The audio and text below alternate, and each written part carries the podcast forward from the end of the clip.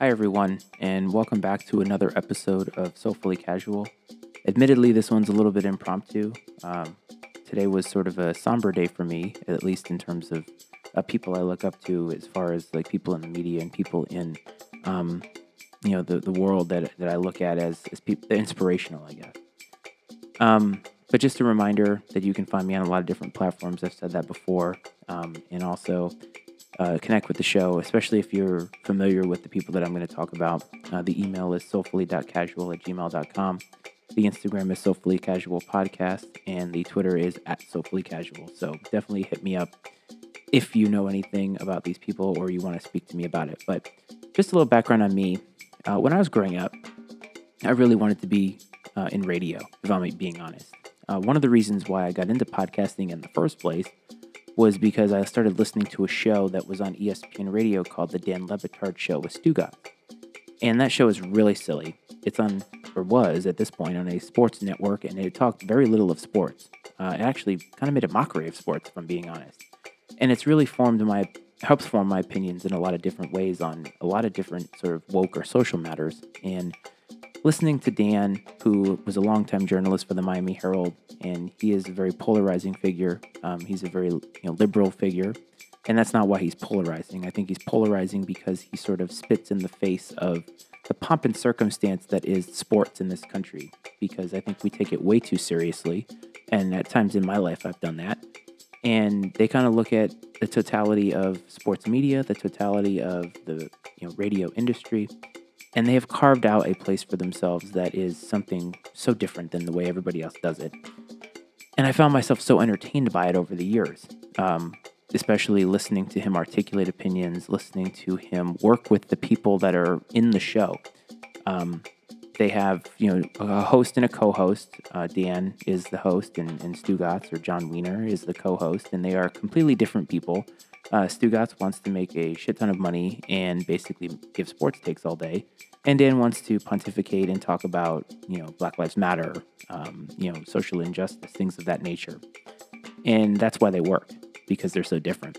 But one of the things that separates them from a lot of other shows is how involved the producers of the show are. And there's, I think, like six of them. And they're all about my age, if I'm being honest. And that's probably something that, that you know, gravitated me toward it. But um, everybody has a role to play, everybody has a part to play, and they play it to perfection. The show is impeccably produced, the content is engaging, and I love how they um, make fun of themselves by having people on from the 80s and 90s because for somebody like me, that's in my wheelhouse, and I know who those people are. But a ton of young people today have no friggin' clue who they are. So, um, you know, they've had an interesting journey. You know, being a Miami based show, they are unapologetically Miami. Uh, Dan and a lot of the people on the show are also unapologetically Cuban. And I just love that because being who you are and being comfortable who you are, and you don't have to be some, you know, radio host or some famous person to have that. It's something you should strive for every day. But listening to their show got me remembering what I wanted to do with my life in the first place. And it's not something I don't think I felt like I could do when I was younger. I think a lot of people feel like they need to do something that either their parents or excuse me their parents approve of or uh, that society approves of. And to some extent, that is true. Uh, I know that as a parent now, I want my son to think about what is going to get him gainfully employed. But working in, in sports radio or working in just radio in general in the media will certainly do that. And so there are certainly paths forward for that. I think my parents were a little bit hesitant on that because I just don't think that there was something they were interested in. And they saw different ways for me uh, to get to where I am today. And I don't have any regrets about that. But listening to the show awoke a dream of mine. And when I look at the podcasting uh, realm today, I mean, it's huge. Like, so if you're listening to this, first of all, thank you. But also, you're choosing between, I think, something like 2 billion episodes of podcasts or something like that. And a vast majority of those came out in 2020, just like mine. So tons of people had a lot more time and decided to do it, mainly because there's so many avenues to do so, especially with you know uh, platforms like Anchor and so forth. But they made me want to do it again. They made me want to reinvent myself in a way that, you know, maybe one day I could do this as a profession, or hell, even do something that's good enough to get people to notice that I could change careers because I felt like maybe I wasn't in a place to change careers. But um, the, the reason I'm somber is because today was their last day on ESPN, which is a humongous platform. It really is. And I had grown accustomed to having them in my life every day. And I would choose to listen to them or not, depending on the day. But they were there. They became almost like, um, you know, a friend that you hear from. And I was in on their inside jokes. I got the show, as they would say. And I just loved it. I loved everything about it. And they're no longer, at least on ESPN anymore, which is sort of sad because it's a big ending for them in terms of a relationship. I mean, ESPN is, they, they call themselves the worldwide leader, and it's, it's so true. They're giving up a ton of platform, but one of the best things is they have a future because they're keeping everything intact. And it's just awesome. And so I'm a little bit somber because, you know, I want those voices still in my life and I hope that I can still get them. But I think the reason why I'm doing this for you is a little bit of insight into me. Uh, I realized, you know, when I came into the new year that I wanted to sort of reinvent the show. And I said in the first episode of this year that reinventing the show was kind of pointless because the show is me.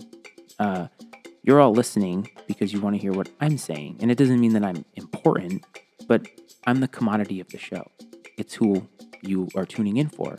There are billions of voices in the world, and you could tune into any one of them. And a lot of you tune into a ton of others, but you've chosen, for whatever reason, to tune into mine. And that's what it is. And that's why, you know, I, I need to, I think, be a little bit more transparent with you all and, and give you all bits and pieces of information about me. But uh, media has always called to me. Uh, the spoken word has always been something that I've gravitated towards.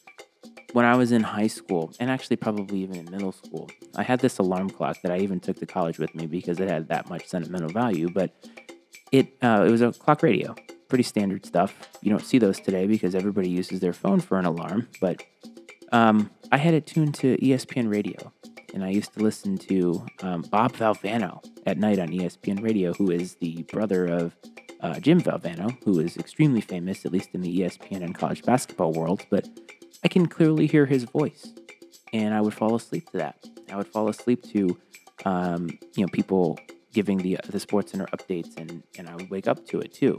And that's what I remember. I just loved listening to people speak, and I love to speak myself. And it's it's you know I've been told so many times you love to talk. You could talk to a wall. You're loquacious, but there's something about the spoken word that has always tickled me in a way that um, other other types of media don't. And I think it's why music resonates with me, listening to the lyrics, but listening to somebody give a banging speech and really kill it, or giving a, a great speech myself. I love that stuff. And being on the radio is that. First of all, it's built in conversation. Whether you do it the way Dan and, and Stu do it, or whether you do it the way a lot of other radio stations do it, where they have callers in and that's how they build their content. Either way, you're conversing with people. It's a meta form of communication, and it's so great. And if I could go back in time, keeping most of the things that I have today, I would do that.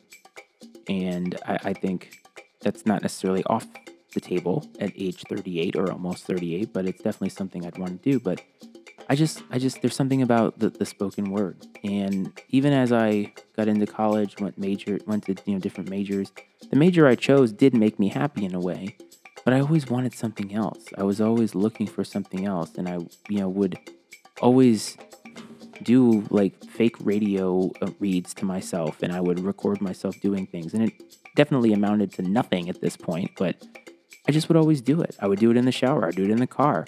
I would practice doing reads in front of the mirror. I always wanted to, to kind of step in.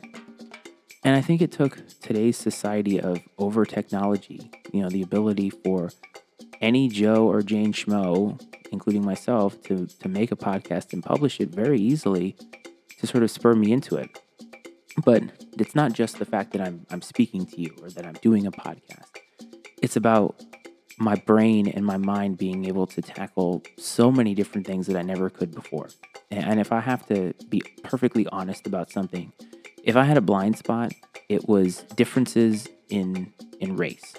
And that doesn't mean that I was racist. or that I was racially insensitive, but growing up in a predominantly white town, I didn't really understand the differences that you know black people, brown people, any p- person of color goes through because there really weren't a lot in my town.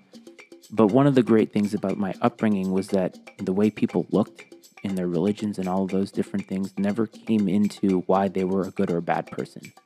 You know, my parents never, ever, ever made that an, an issue in any way. Everybody was equal in their eyes. Everybody was equal until you proved that they, that you weren't. And the phrase that I always say, and you know, people kind of roll their eyes now, but it's very true in my opinion, is that it doesn't matter what you look like, an asshole is an asshole regardless. And I judge people by who they are, by their character, by what they show me. And that's where I give out my respect. And my parents taught me that. But it was a blind spot for me for years.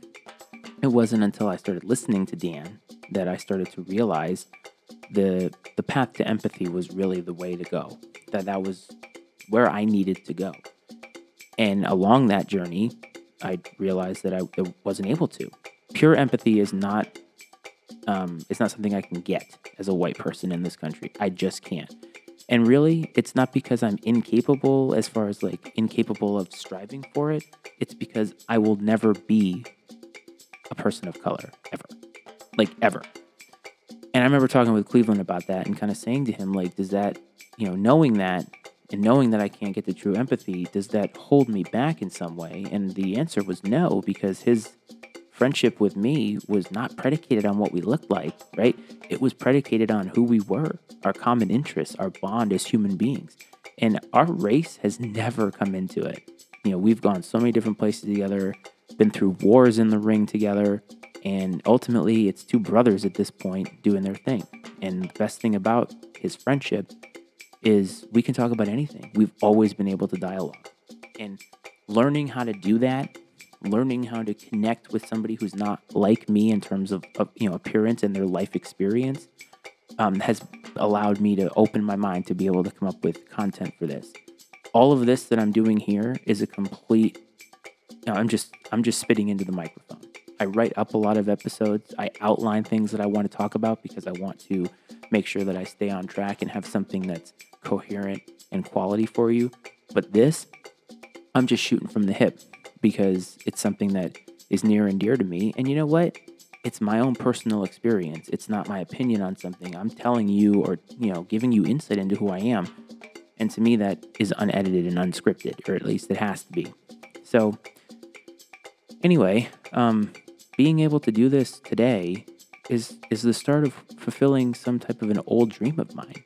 And that connection to oration, that connection to the spoken word, and ultimately that connection to radio, which, yeah, sure, radio is a quote unquote dated technology. And being on TV, being in movies is where you want to go. That was never really my gig. I don't really care if people know what I look like. Um, they can certainly see it on Instagram. I'm not ashamed of what I look like, but I don't need to be seen in order to feel that connection with the audience. I think being heard is so much better because I think when you're seeing, there's so many elements of, of what somebody else is seeing that are distracting you from what they're saying. And that happens so often, even in personal conversations you have with people. You know, you're talking to somebody and you're not looking them in the eye because you're distracted by something that they're wearing or something behind them or the way that they're saying something. It just is. And, you know, that one on one connection in person is always a good thing, but there are distractions to it. But when you break somebody down and just listen to what they're saying, that means you have to truly listen because the only thing that you have are their words. And words are powerful. Words are more powerful when they come with you know body language and, and other types of things. But if you listen to somebody, listen to what they're saying, you can get so much more than just looking at them. You can hear their emotion, you can hear pain, you can hear happiness, you can hear so many different things. And that's what this medium has taught me. And that's what I'm hoping to uh, be able to hone over the course of the recordings here because I want to be able to move you. I want you to be able to hear the emotion in my voice. And I want you to listen to what I'm saying in a way that is influential, in a way that is, you know, motivating and just powerful. Because I think that the spoken word, no matter what happens with phones and, and cameras and, and everything with TikTok, those words are always going to be there. And they're more and more important as each day comes and goes. Because I think the more we dive into technology, the less we listen, the less we hear those words. And to me, the Dan Le Batard show with Stu Stugotz, as dumb as it's going to seem to anybody who's not you know, has never seen it before and looks it up for the first time, trust me, it taught me how to do this.